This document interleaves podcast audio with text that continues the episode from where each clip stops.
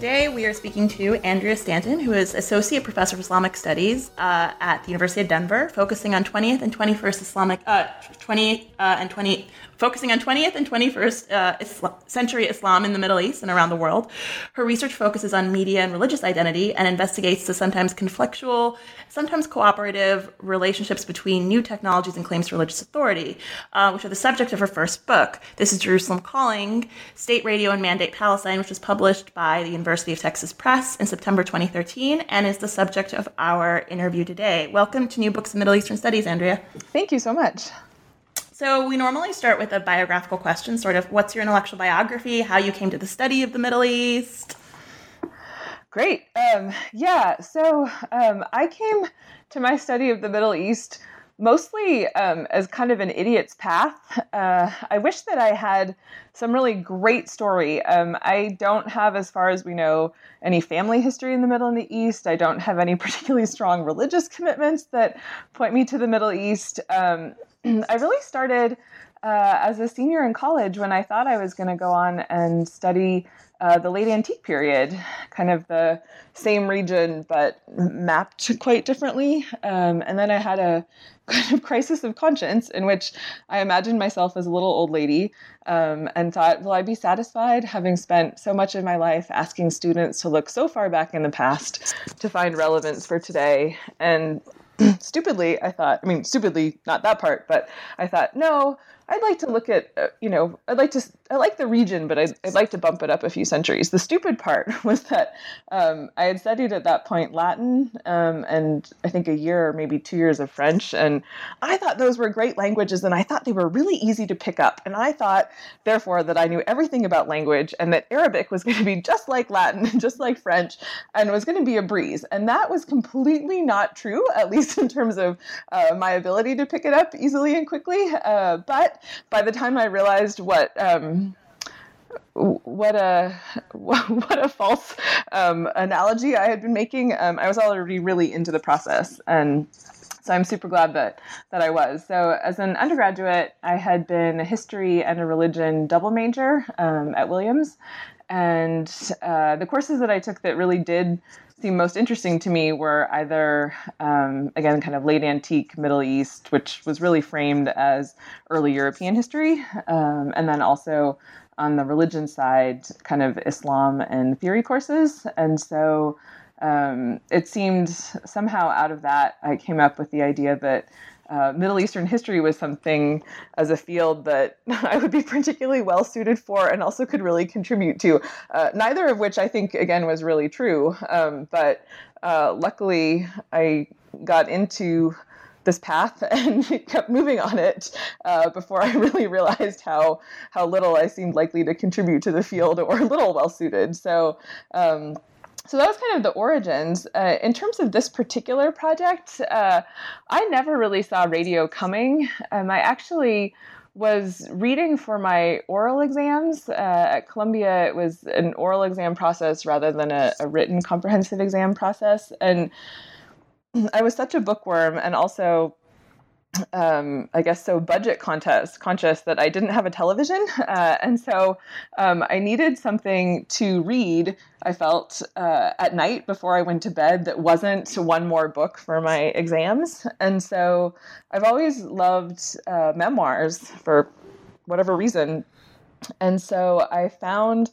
Uh, in the Columbia stacks, a book by a man named Rex Keating that was the memoir of his time as the assistant director of Radio Cairo, the Egyptian state broadcasting station. And I thought, great, this really isn't exactly what I'm working on. So this will be perfect. And it's a memoir, and I always like memoirs, and great. So I read it, um, and it, it all of a sudden turned out that Rex Keating had been uh, moved from Cairo to Palestine, uh, and he had also been the assistant director at the um, the Jerusalem station, and so the, much of the memoir was actually about him working there for the final three years or maybe two and a half years of the station's existence. And and it's what I was later told was a very British style of memoir, which meant that he had put in large quotations, extensive quotations from the diary that he kept at the time. And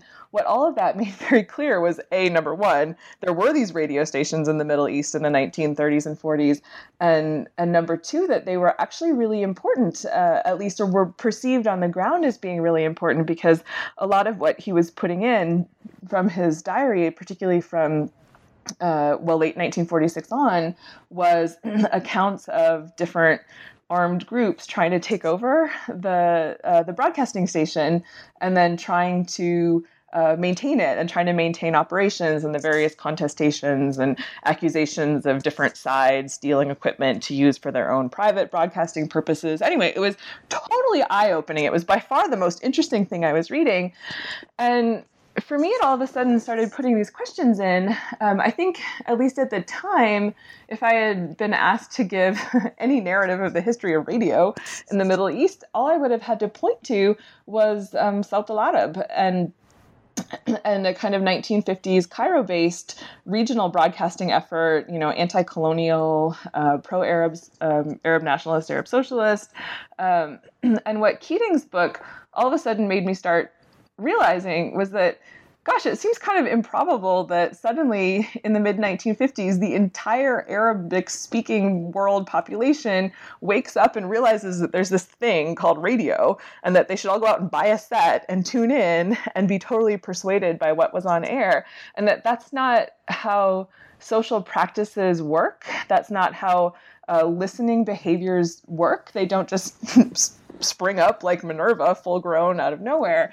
Um, and so this was kind of a glimpse into a much earlier history that helped put the later developments of 1950s plus radio into context, but also, for me, also seemed to put back a lot of the dignity um, of the region that this wasn't a late adopting region technologically, that this wasn't um, a region for which radio was this incredible novelty that was that no one had ever heard of, that there was this whole active process of, of broadcasting and listening and critiquing to broadcast that was happening. And um, my questions weren't that bright about it at the beginning. My questions were pretty basic. They're like, oh, there was a radio station? I'd like to look into this. Um, but but that was really where it started. And um, as it turned out really no one had been interested or no one had been interested at least in in, in the jerusalem station um, the, the pbs the palestine broadcasting service uh, and as, as far as i could tell in terms of major contributions to literature. So it was really a fun area to start to look into because um, it was so wide open and it um, felt like there was so much potential for excavating and kind of bringing to light this little un, unnoticed or perhaps less noticed or maybe even forgotten um, corner of, of, of history. No, I really appreciate what you just said about restoring the dignity of this because it reminds me actually of something you said um, in your acknowledgments or something towards the end where you talk about a Jordanian man at a, at a, at a conference or a panel you were at and how he was his reaction to your research was sort of what this isn't really that important. And um, what this book does is assert that this is really important because this is sort of at the nexus of many different types of history um, about Mandate Palestine. Um, just sort of, I mean, there's there's elements of just um, British mandate history, but also Palestinian social history, but also the Yishuv, the Jewish population living in Palestine. So this is sort of very intersectional and lets you comment on all these different things, one of which is actually technology. So I was wondering if you could sort of give us a broad overview of the history of technology studies in the Middle East, because as you sort of hinted, it isn't that developed. Um, it's sort of still emerging. Yeah, I guess I should start by saying that if I could rewrite those acknowledgments, I wouldn't have been such a little grumpy cat about that. that, um, that was from the 2006 um, conference, and um, I think I also hadn't really formulated my arguments for why this station was so important. I think that particular exchange um, also started leading me to think about why and how people as far as I can tell, really on both sides, Palestinians and Israelis had kind of forgotten about the PBS in terms of being a multi language, multi audience station. And it often, when I would talk about it to Palestinians, um, would they would confuse it with another station, the Near East Broadcasting Station, um, Asharq Adna, which uh, was also actually British operated, um, but from Jaffa and operated from much more of a kind of Arab nationalist perspective. It was their much more kind of um, anti-Italian, anti-German propaganda station, uh, and was seen as a much more kind of authentic local station. And so that seemed to be one that people would kind of map onto in their memories rather than the PBS.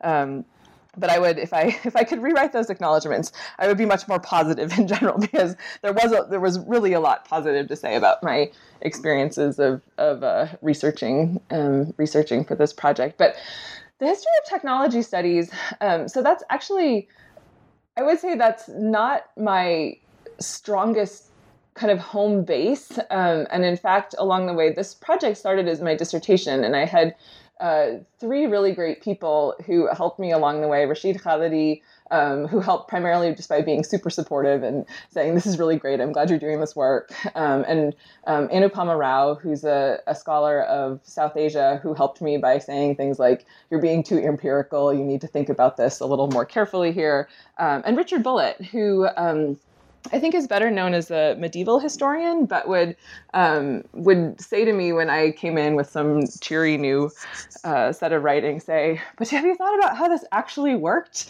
Have you thought about how big radios actually were? Have you thought about how easy or hard it actually was to tune, or the quality of reception?" And he would ask all these technological, technical questions um, that really foregrounded the way that um, radio, which is often talked about historically, even by scholars of radio, in terms of just the content, what was on the air, and not so much about the kind of interface between the actual apparatus and where it sat and how people had to manage it. Um, and the way that it was also managed administratively as a station, or the way that it was managed administratively by a government. Um, and so he really um, kept me on the straight and narrow in terms of not being too wrapped up into the ether of broadcasting. Uh, but the, the history of technology studies, I actually, um, I mean, I, I benefited uh, in, in some cases from work, much older work. Um, uh, Uri Kupferschmidt's um, work was helpful, um, and also by others, Relli Shechter, who actually has worked more on commodities um, than on technology. But the way he talked about, particularly in terms of mass markets and restricted mass markets, was really helpful. Uh, but the the history of technology, I think, from my perspective, one of the challenges is that there are loci of technology production around the world, and then there are loci of technology um, purchasing and consumption. And so I think those places, which include the Arab Middle East, at least at, at this point in time, um, in in my perspective, don't get talked about in the same way in terms of interacting with agency uh, with technology. And I think that that part, for me, I'm, I'm not sure that it comes through terribly successfully um, in what I've done so far. Uh, but I really tried to emphasize at least that radio wasn't new in the 1930s for Palestinians or for many people around the region. Um, it might have been a new purchase, but it wasn't a new concept. It wasn't, and this is some of the kind of older I think stereotypical older, like older, older early nineteen early nineteen hundreds uh, presentations of um, radio as this thing that people in the Middle East marveled at, and quite frankly, that's how Palestinians, at least in the press, portray Yemenis listening to radio. Um, but they seem to think that they all have a handle on on what radio is, um, and the the British mandate officials do have a pretty um, paternalistic approach to rural broadcasting and, and rural audiences. Um, but if you look particularly at the ads that Boutagy's was putting out, um, in which they were clearly ad- advertising to a rural audience as consumers, um, then I think that there's there's more of a story, um, and I think we do see it in, in some of the in some social history work, but there is definitely more of a story of technology being. uh, the, the new technologies of any particular era, but particularly of the 1930s and 40s, being clearly part of the advertisements in the press, and I think clearly part of the kind of self imaginings of people who are at least thinking in terms of middle class lives or bourgeois lives or aspirationally upper middle class lives. Um, the, the small technologies, I think, I think, are what we're seeing here. No, what I really enjoyed about what you, it, I mean, you engage with techno. I don't want to say technology studies, but perhaps like more narrowly radio studies really mm-hmm. well in terms of just sort of um, how different assumptions about how um, how radios were used elsewhere among different classes. Um, mm-hmm particularly in the US, how those understandings are sort of taken and then skewed through the lens of how people view the Middle East. I think that was really well done, uh, particularly in the first chapter, um, where you get into this idea of the radio and just the practical. I mean, it's a really good setup. The, the, the first chapter gets into this idea of the radio and how people sell it and how it's commoditized, um, because that's a really good setup for the uh, Palestine Broadcasting Service itself, the PBS. Mm-hmm.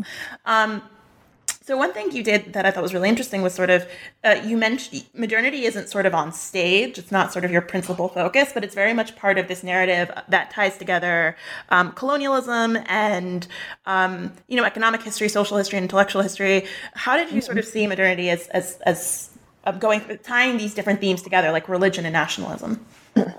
Oh yeah. Okay. So let me answer that, but let me just backtrack a little bit and talk about the um, the kind of comparative approach. So um, again, really, the field of radio studies in the interwar Middle East is wide open. Um, and one thing I've been really lucky to have in the years since this book has come out is um, a kind of small but steady and much appreciated stream of graduate students and others who want to kind of continue and expand and hopefully make much better contributions to the field um, than I have. But really, I mean, Derek Penslar has worked on the Israeli side. We have Douglas Boyd um, from kind of previous generations, uh, a couple people who've worked on Radio Bari, but there's there's a whole set of radio stations waiting to be explored uh, and their kind of collective um, and very site specific uh, connections you know nationally regionally and others. Um, but that for me meant therefore that if i wanted to talk about radio i mean my literature review was kind of a desperate for the dissertation version of this was a really desperate attempt to find out any person who had done any scholarly work on radio between the 1930s and 1950s. Um, and so I learned about Korean radio broadcasting and I learned about South African radio broadcasting. Um, but along the way, it was actually really helpful, particularly in terms of rural broadcasting initiatives to see not only how much British mandate officials took from British colonial officials in India, which I think is probably not a surprise to those of us who work on the British mandate. Um, but also how similar the arguments were um, with respect to the American Midwest. and I think it connected to a governmental concern um, and maybe like a social intellectual concern or fear of proletarianization that um, if rural people couldn't be made happy uh, by staying in rural areas, they would come to the city where they would be a displaced and potentially dangerous force. And so you see very, very similar arguments about kind of gently bringing rural people into the modern world by providing them with appropriate but not distressingly modern entertainment via the radio. You see that being made for people in Nebraska and Kansas, just as you see it being made for people in North India and also in rural Palestine. So um, that that for me was actually quite. Um, quite helpful because I think it helped take the Palestinian case out of its own box and started connecting connecting it to other um, historical boxes around the world.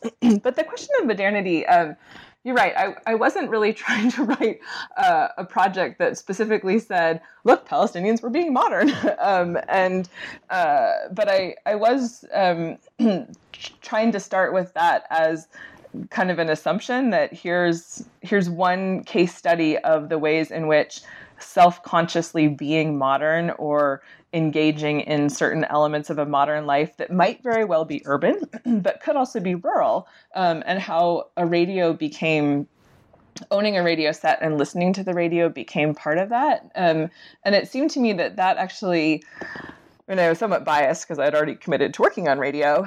But especially if you look at the the press advertisements of the time, just as kind of a litmus test of what was going to be, um, what the available options were for visibly presenting oneself or one fam- one's family as modern in a in a um, consumption sense. Um, there are ads for refrigerators. There's the occasional ad for air conditioning. Advertisements for automobiles, advertisements for these very British style prams, um, strollers, baby carriages. Um, and you know, 50 million advertisements for shoe polish. uh, but um, radio sets didn't require electricity, which was really crucial. They could be operated on a battery, um, and they also provided entertainment, um, not just functionality, and which made them perhaps more appealing than a refrigerator. And so, for me, radio sets were a really helpful way to engage with the question of kind of how does one cultivate a modern self or a modern family self um, in in various ways, and how does one also demonstrate that? Which gets back to the question of technology, which is that in the 1930s, in particular, radio sets were still pretty darn big. Even in the 1940s, they were big, and you know people didn't switch out their sets every year. There was no reason to. Um, so whether it was a radio record player combination, a radio gramophone, or a radio set. Um, they tended to be medium wave um, or what we would say AM. And so they required uh, what's called an aerial or at least um, an outdoor cord. So, like the kind of equivalent of a cable cord running outside your house or apartment up with an antenna, and which made them, even to people who weren't inside the house um, or inside a cafe, let's say, made them also much more visible as as signals, right? So this is a building with a radio set. Uh, this is a house with a radio set, um, in a way that might not have been the case. Uh, with a refrigerator or a baby carriage or uh, an air conditioner, which seems highly impractical uh, given the electricity costs in, in Palestine at the time, um, or shoe polish. So let's get to the issue of sources, really, like just as sort of an intermission, because I think when you study radios, you assume, oh, well, you're going to have access to all of the radio broadcasting, but you really bring together such a diverse set of sources um, to make uh, many of your points. Can you talk a little bit more about that and the research process itself? yeah, actually, so um, I like to think of this research project as illustrating what I think those of us who have been trained as historians in the post archives are the be all and end all era um, as that kind of illustrating it. Um, because, first of all, there actually aren't many radio broadcasts left over from this period, and that is a technological question. Uh, until the invention of radio cassette recording or cassette recording, which could be applied to radio, the only way to record a radio broadcast was literally to burn a record.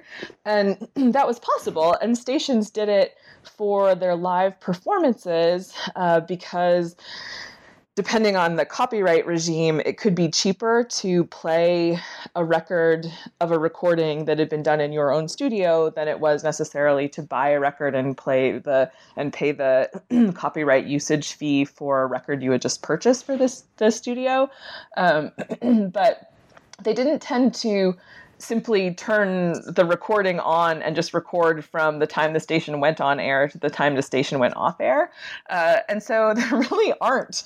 Um, there's 10 or 15 hours of records that have been trans. Um, uh, transferred over to CDs and probably now digital files at the British Library, which includes some training sounds, the sounds of bullets being fired as I forget what some group was trying to take over the PBS, um, and then um, an a couple of important speeches made by the, uh, the High Commissioner.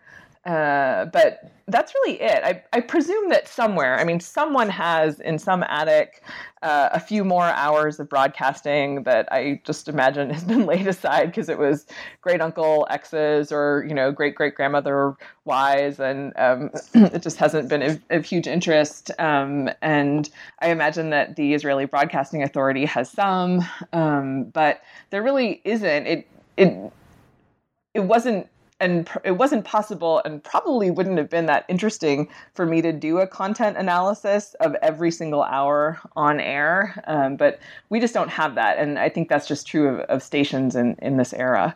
Um, but what that did was it made me have to be much more creative and so um, I did look at government archives um, in the UK, in Israel, the the state um, archives, which are I guess, currently changing in terms of their archival policies. Uh, and those were really helpful and also really eye opening. Um, they didn't tell conflicting stories, but I think it was a really good reminder that different archives hold different foci, that the concerns of the British government officials back in England and the documents that they had and the documents that they kept were not necessarily the same ones that were being kept in Jerusalem, where the, the mandate government was. Um, and then there were some odd photo collections here and there. The Library of Congress has some, um, but the the newspapers actually turned out to be a, a really tremendous source for which I was hugely grateful. Uh, not least because they tended to publish the daily schedules, and the daily schedules were pretty specific. Um, you know, news in Arabic, news in Hebrew, news in English, um, talk title X by speaker Y in language Arabic, English, or Hebrew children's hour story X in Hebrew, children's hour story Y in Arabic. Um, and then they would list the specific songs that were being played by the the various studio orchestra groups, which is also really helpful. So um, the the newspapers ended up being some of my best sense of sources for what was actually happening, what, what content was being broadcast on the station, as well as the closest, um, most consistent sense I had for any kind of audience response. The PBS was modeled on the BBC, um, obviously, and the BBC's policies at the time, and maybe even today, were to be not driven by audience interest. Um, this was, in some ways, a very direct response to the American broadcasting model, which was very, very customer driven, consumer driven, listener driven, um, popularity focused, uh, and commercial from a pretty early era. And so the BBC seems to have developed itself very consciously to be not American, not like the Americans. Um, and so the BBC was interested in letters from its listeners uh, and would take them somehow qualitatively into account when contemplating its broadcasting choices, uh, but would not um, be driven by audience research or audience in, audience interest. And so that that translated over to the PBS. So the the newspapers were also helpful in getting a sense of um, kind of any consistent sense for how how the broadcasts were received. But the I think the overall perspective for me was that being pushed to look at multiple archives and being pushed to look beyond the archive was a was a really helpful reminder of what I think we all know as historians to be the case, which is the archive never tells the full story. It may not tell the true story, it may not tell the accurate story, and it certainly doesn't tell the objective story. And so I'm not in any way trying to suggest that I have found the full story, the objective story, or the even the the true story, but at least I felt that because I was pushed by the very clear silences or the kind of Swiss cheesiness of the various sources that I had, because I was pushed to triangulate between so many, um, it it really pushed me to get different senses of the radio station um, and of kind of radio broadcasting and, and listening in Palestine. The the one part that I I just completely never was able to get any traction on was um, I had really hoped once I realized that the newspapers also had all of these advertisements for radio sets and that radio set advertising really was the dominant form of com- commodity kind of entry level um, luxury or bourgeois purchasing uh, in the 1930s, I, I tried to contact several I, I, looked at least at the American stations, or sorry, the American radio sets, and then looked to see who had been doing their advertising in the US at the time. And so I tried to contact, oh, J.W. Thompson and some others. Either the, the archives tend to be at assorted libraries, and, you know, would say, oh, I'm looking for, um, I didn't even think I said Palestine. It just said, hey, I'm just looking to see what kind of stuff you have on the advertising materials that were sent to the Middle East um, for your radio sets that were sold in the Middle East before before World War II. Um, and I'd explain because, you know, I see the photos and, or the, the photo plates, and then they usually have Arabic text that's been added, but clearly they're, they're getting some kind of standard materials from the home company. And I just couldn't get any traction on that. Nope, we never sold anything in the Middle East. Nope, we never had any dealings. Like, yeah, I'm I really have evidence that you do, but I, I don't see that. I, it seems to be either you know not not part of the historical memory of these American advertising agencies or um, not part of their uh, archival um, record keeping. But I'm I'm sure it's there somewhere. I just uh, kind of ran out of time, and that would also be a, a, good project to look at. I think in the future, again, kind of restoring some sense that there's these uh, these nodes of commerce and therefore also communication. I think also of agency kind of did go much further than than we might assume. Yeah, I think we think so off so little often of how. Um, because we just take it for granted how commodities just crisscross the globe and how they're interpreted differently, um, but also how sort of having a common object does also tie people together. Um, mm-hmm. But one thing you said, you were talking about audience um, as you were talking discussing sources and how the British really didn't t- the BBC at least didn't take its audience into consideration and that's one thing you make very evident in the book is that this was established as a non-political station that they featured content mm-hmm. for um, I mean, the British very much saw it as a way as providing context for rural populations. That way, they don't revolt, which they revolted in '36 mm-hmm. anyway. Um, right. But, but that was right, literally three weeks after the station yeah. was founded. So the British didn't get the chance to. The British mandate officials didn't get the chance to really road test the radio's uh, impact on on you know preventing the Arab revolt. But yes, I guess that would be a really interesting counterfactual history. that would be. So you have this, um, but it, it, it's interesting as we're talking about the revolt in that period. Um, that's also sort of the period when you know, the Supreme Muslim Council isn't as important anymore because its leader has fled in the wake of the mm-hmm. revolt. And you have a whole chapter here on religion. And I love how you sort of talk about how the British you know, are sort of on edge about what to do with religion. As it is, they've sort of already designated religion as sort of the commodity of this group, the Supreme Muslim Council, but also, mm-hmm. you know, there was this issue of control and authority with religion and how um, they were supposed to deal with religion when broadcasting on the PBS. Could you talk a bit more about that? Yes, and for, I would actually say that the way that the British mandate officials um, on the radio station, but also kind of in the in the um, mandate administration in general, uh, the way that they manage religion also connects to their kind of overall vision of radio broadcasting and the power of radio broadcasting in the pre World War II era. There is it is hard to take this seriously now because we know that it doesn't work. Uh, but the notion of what's called injection theory seems to have been very, very dominant um, in British official thinking, whether it's in Palestine or whether it's it's back in England. And so the assumption was that radio, because it was live really and because it was oral um, had this uniquely powerful capacity to influence thought. Um, this seems to have been not really based on any evidence um, but really to have been the case that um, the assumption was that um, sorry let me start that again because my mother is calling on my phone. Um, the assumption was that people would turn on their radio sets, tune into a station, listen to what was being said, and be completely taken up by that, would buy into whatever they were being told. Um, and so this really informs British fears, I mean, even in Parliament, of uh, counter British broadcasting by the Italians and then by the Germans in Arabic. They're just terrified by it. They don't seem to think that their own broadcasting is powerful enough to have the same impact, but they're absolutely terrified of other people's broadcasting.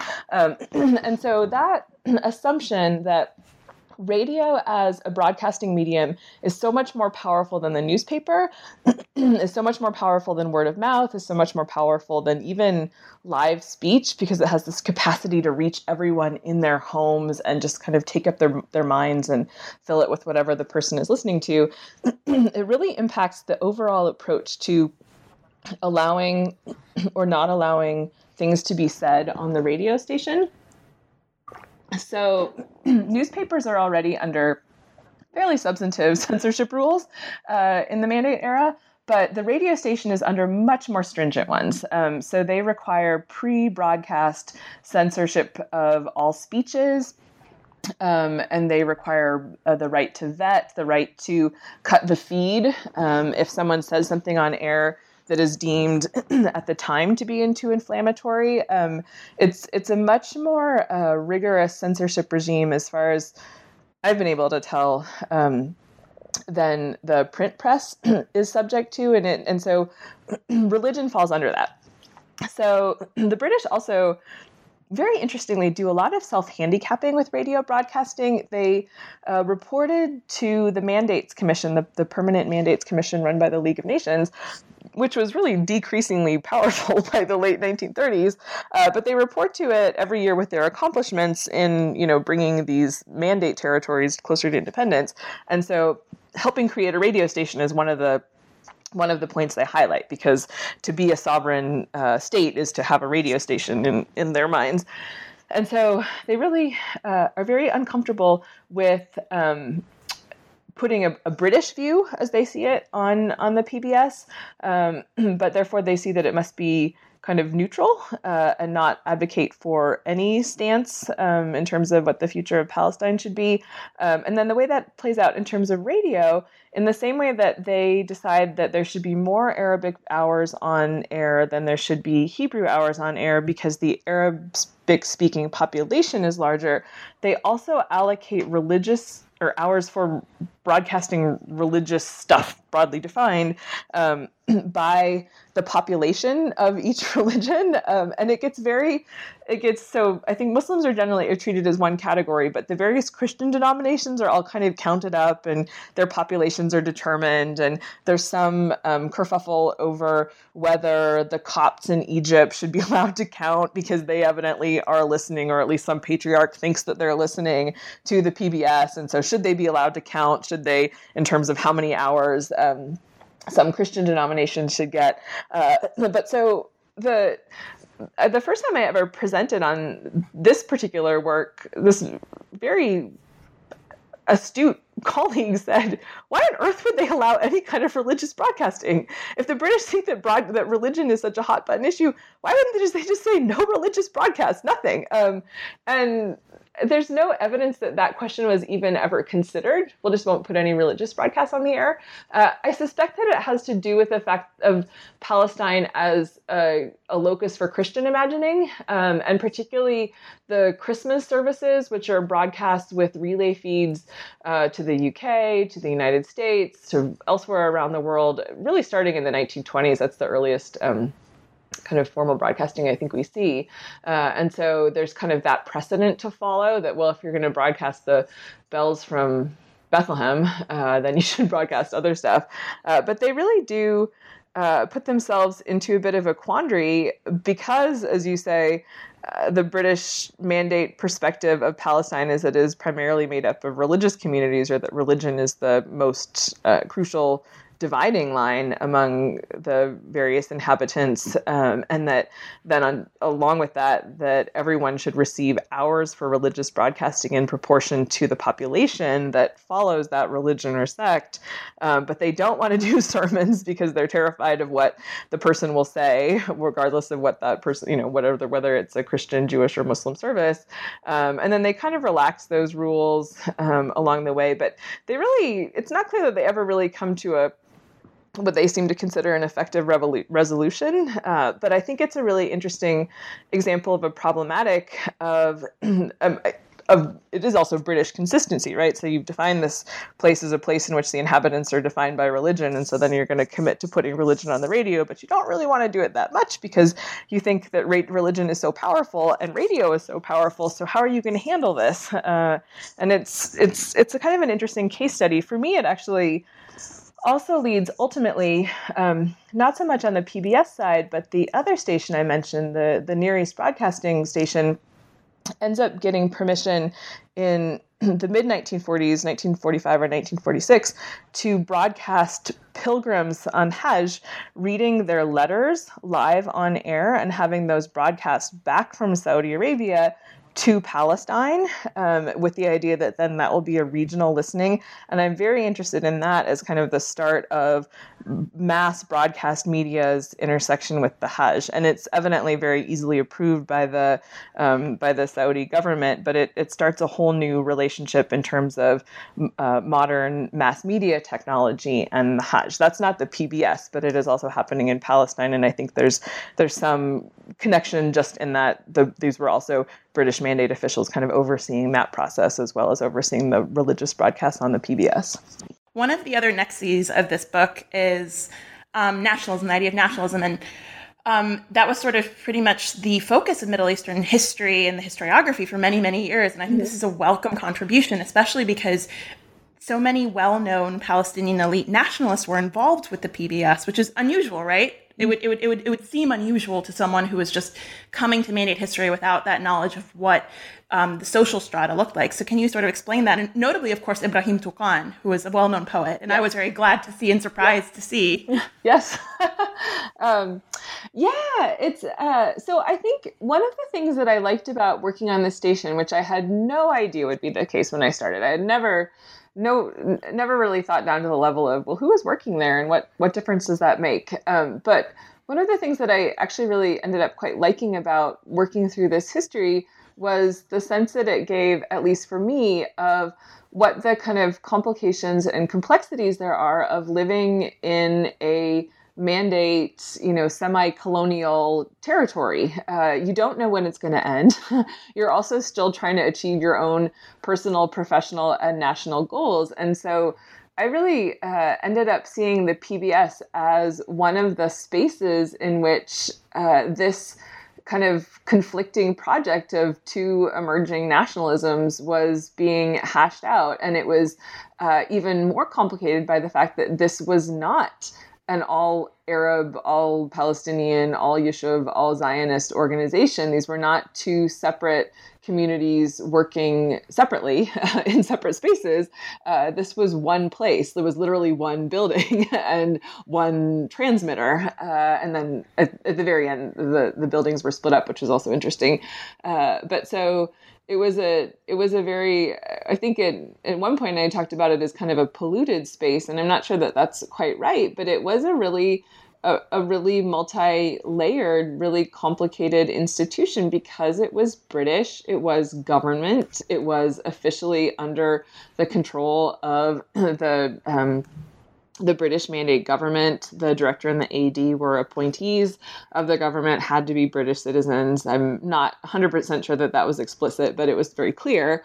Uh, and um, and so there were people who worked for the station either as full-time employees or as casual employees or you know gave talks, for example, um, who in another setting you could imagine might have boycotted it, saying, well, this is a government station. This is um, this this is part of the this is a profound illustration of what is keeping us from having national determination is the presence of this British mandate authority. And and yet you see person after person and Touqan is a good example of that uh, of of people trying to work with the station. And another person I think of is Ajaj Nuwayhid who was not Palestinian by origin um, but worked quite con- consciously to really instill um, a nationalist element um, and also worked to empower the broadcasters on the station. And the example that I think of in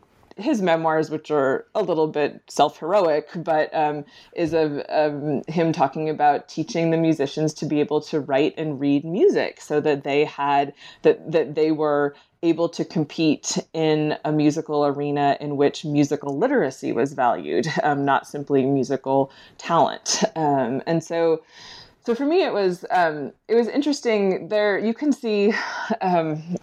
You can see in the employee lists also the ways in which the British mandate government is trying to make sure that there are Christians on staff, there are Muslims on staff. I mean, they really are also dividing it by um, by language, ethnicity, religion, that kind of. Um, that kind of matrix. But I think you can also see the ways in which this station is both a government station, both kind of a, a sign and symbol of uh, external mandate authority, and also a space for trying to uh, put forward um, new nationalist visions. I think in terms of scholarship, I think that work has been done more clearly for the Hebrew side um, and has been connected to arguments about the kind of development of modern Hebrew and the teaching of Hebrew, um, and has been connected particularly on, on the musical side with. Um, uh, European um, refugees coming to Palestine as great musical talents, um, and then being put connected through Karl Salomon, who is the the kind of music side director, um, kind of connected to an emerging Yishuv notion of what would ultimately be kind of Israeli music. Um, and that's that's not my work and i i'm not an expert on music um, i have no musical talent uh, so i speak about this stuff only as a scholar who is not very good at talking about music scholarship. Uh, but i think that um, for, for me this station was really important as a locus for thinking about what happens when um, when Palestinian Arabs and Yishuv community at the time called themselves Palestinians, um, but would ultimately be on the Israeli side, uh, were literally in the same space, working together um, in a station that was also very much British run, and so it's it is this really complicated institution. No one really owns it. Um, no one really can claim that it's exclusively theirs, and I think that's also why or that's my theory as to why um, post 1948 and maybe you know, in the generations afterwards, the memory of the PBS seemed to have kind of disappeared. And I said this earlier in our interview, uh, but that when I would ask people, Palestinians, about the station, they tended to misremember it as the Near East Broadcasting Station. That that was seen as, oh, the one in Jaffa. No, actually, this was in Jerusalem. Um, and on the Israeli side, there was a, um, I actually did put in the book, there was a, a whole stamp issued, and there was a documentary that came out 50 years later that talked about 50 years of Kol Israel, and that um, really only talked about the, the Hebrew language side. So there were kind of essentially two different ways of managing the memory of this kind of complicated multi-layered station one of which was to misremember it as a as a different station and the other one which was to just kind of only emphasize one language service as the as the entire station um, so I, I think for me that the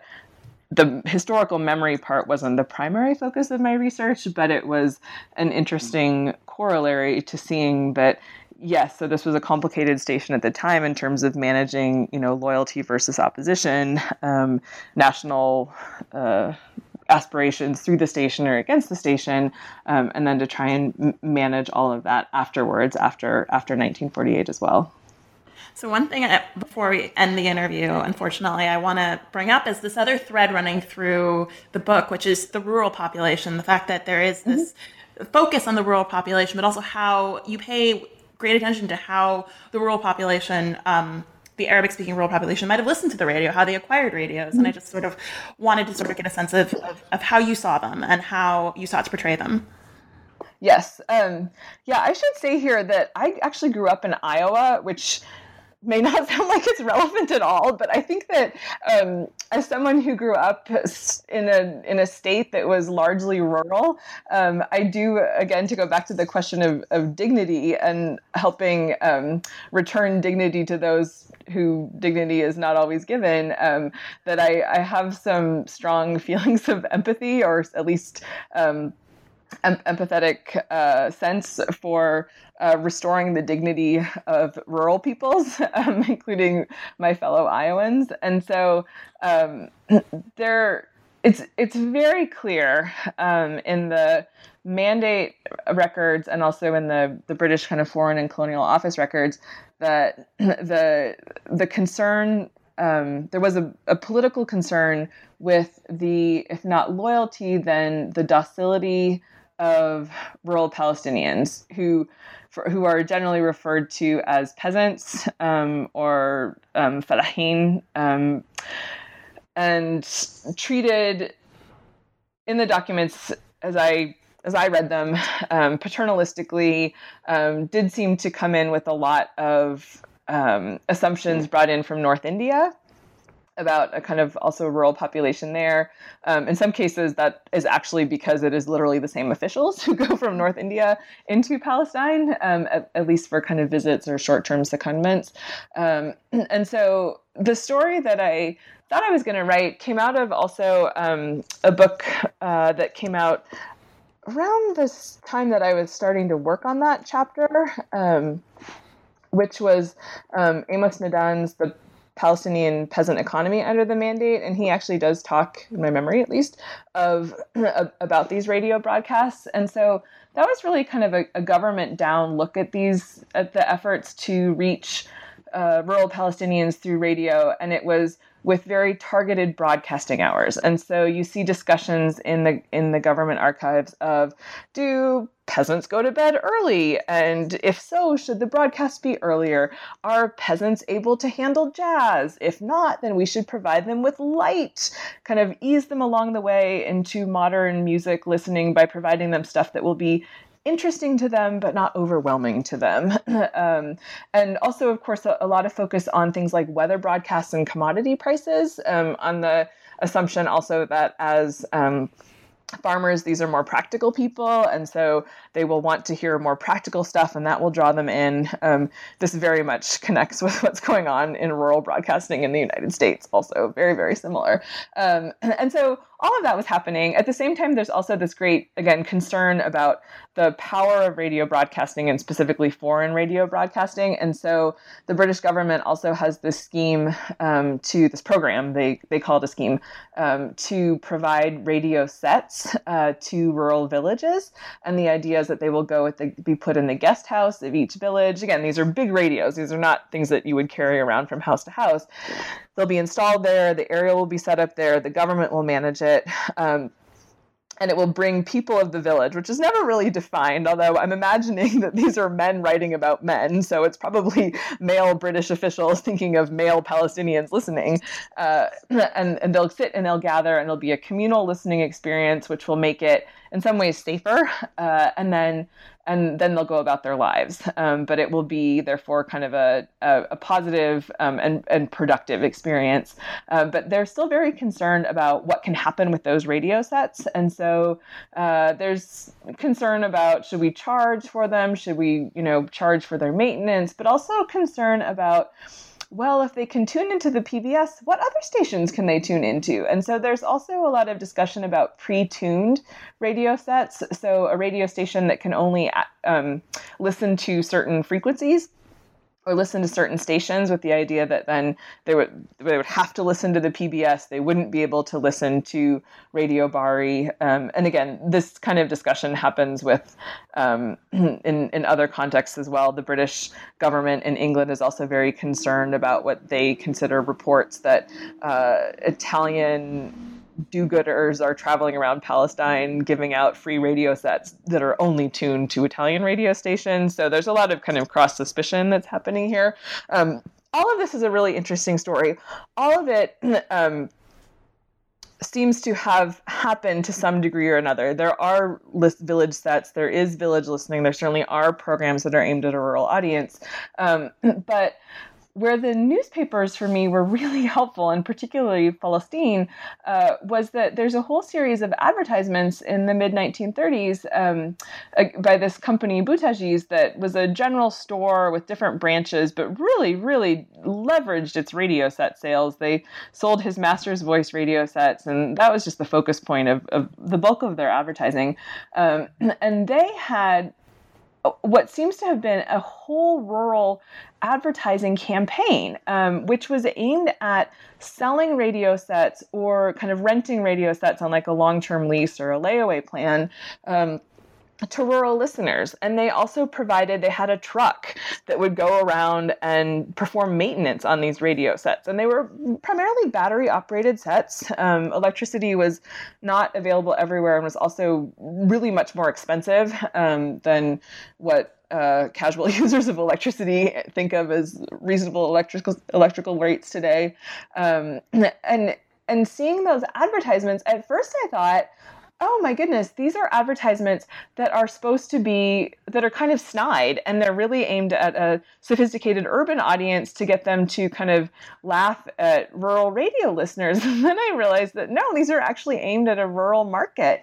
Um, and that to me, I, I wish I had more detail to go and I wish I had more oral histories or more kind of on the ground experience because on the, the question of, of dignity, seeing those ads and seeing how Boutagy's treated rural Palestinians as radio consumers, not as recipients of a paternalistic um, program for modernization and political propaganda or political depropaganda um, was was really compelling and it, it it opened up a whole new way for me of thinking about rural Palestinian populations as again having greater agency than we might think and also as having interest in radio sets as part of their daily lives in ways that went beyond what the Palestinian Mandate government was was envisioning for them. Well, I have to say, it was such a joy to talk to you today about your book. And I do want to emphasize that I think you did restore the dignity of these peoples. I also grew up in a rural setting, so I definitely feel like these people, their dignity isn't well represented in um, the media, sometimes in academia, and I thought that just seeing how these the, the, the uh, how these individuals had a sense of themselves and how they were viewed by other people, such as you just mentioned, as having their own agency and taken very seriously, was really well done. Um, but I wanted to ask you before I let you go, um, what's sort of can you tease us? What are your upcoming projects? What are you working on right now? well, that's really kind of you to say tease in radio in the same way. I tell my students that I'm trying to bring sexy back to radio, and they look at me like I just landed from Mars. Radio, what are you talking about? Um, so, uh, yeah, I actually have the great joy of being on um, a seven person uh, research team based out of the University of Bristol in England. Um, and we launched last year and we won, run through 2019. And it's um, it's seven PIs who are based in different um, countries, um, but who also work on different aspects of radio history. And so the project is um, kind of connecting the wireless world, looking at radio history in a more global perspective. Um, and so we've primarily been hosting radio workshops, uh, radio history workshops. Um, and I also have connected with some people doing something similar on the radio preservation side through the Library of Congress, which is a more US based initiative. Um, but for me, what that's meant research wise has been the chance to look at uh, another part of interwar broadcasting, which is BBC Arabic. Um, and there is one um, really great kind of um, definitive work on BBC Arabic, um, which has been the kind of um, standard work. And so for a long time, I thought, oh, that's great. Someone wrote on BBC Arabic, so I'll never need to. Um, but what this um, research team has um, made it possible was for me to go and look at the the written archives of the BBC and to spend some time with the Arabic files. And it's been really um, eye opening and kind of an exciting way to see the. to see how BBC Arabic and the PBS and some other stations seem to have not worked together but had some kind of cooperative elements, which is a kind of um, colonial era transnationalism, if I could um, put those words together. And so right now I'm working on um, trying to map out what that would look like for an article or series of articles, kind of starting with the, the, the BBC Arabic and PBS as kind of um, connected stations and probably also the the Near East broadcasting station as well. And I've also um, had the opportunity to go to Geneva this summer to look at the League of Nations and the UN archives. And um, at least in what I saw, the League of Nations did not do so much um, with Arabic or Arab world focused broadcasting, but the United Nations did, starting very, very early on, which um, I hadn't known about and also hadn't expected. And so right now I'm um, processing a lot of archival photos that I took and thinking about what the best research questions are to think about um, early post World War II United Nations um, broadcasting in Arabic and what that meant to have a new international organization with a new kind of legitimacy in a post colonial or post colonizing world broadcasting in Arabic at a time when there's a very different kind of geopolitical arrangement. So that's a little bit different. Um, than than what I have worked on in the past. Um, and I am mindful. Um, one of my advisors in grad school along the way said, Andrea, you're going to have to branch out from radio at one point. You can't be the you can't be the radio lady for the rest of your life. So I am cognizant of that, and I do work on other things. I have a, a small research sideline on the use of emoticons um, in conservative uh, kind of conservative to uh, online discussion forums, um, which will never be a bestseller, but I find interesting. Uh, but um, but I do think that um, these kind of unloved corners of media history are still really important ways to open up studies of, of broader questions about identity um, and also do shed light on some of the political developments that we tend to pay more visible attention to. Well, no, I think this is such exciting work, and here's hoping that people don't take radio for granted anymore, uh, and see that it's sort of part of these all these interconnected ways of see of, of just different histories. Um, but thank you so much for talking to me today. I really enjoyed it. Thanks so much for the opportunity. I really appreciate it.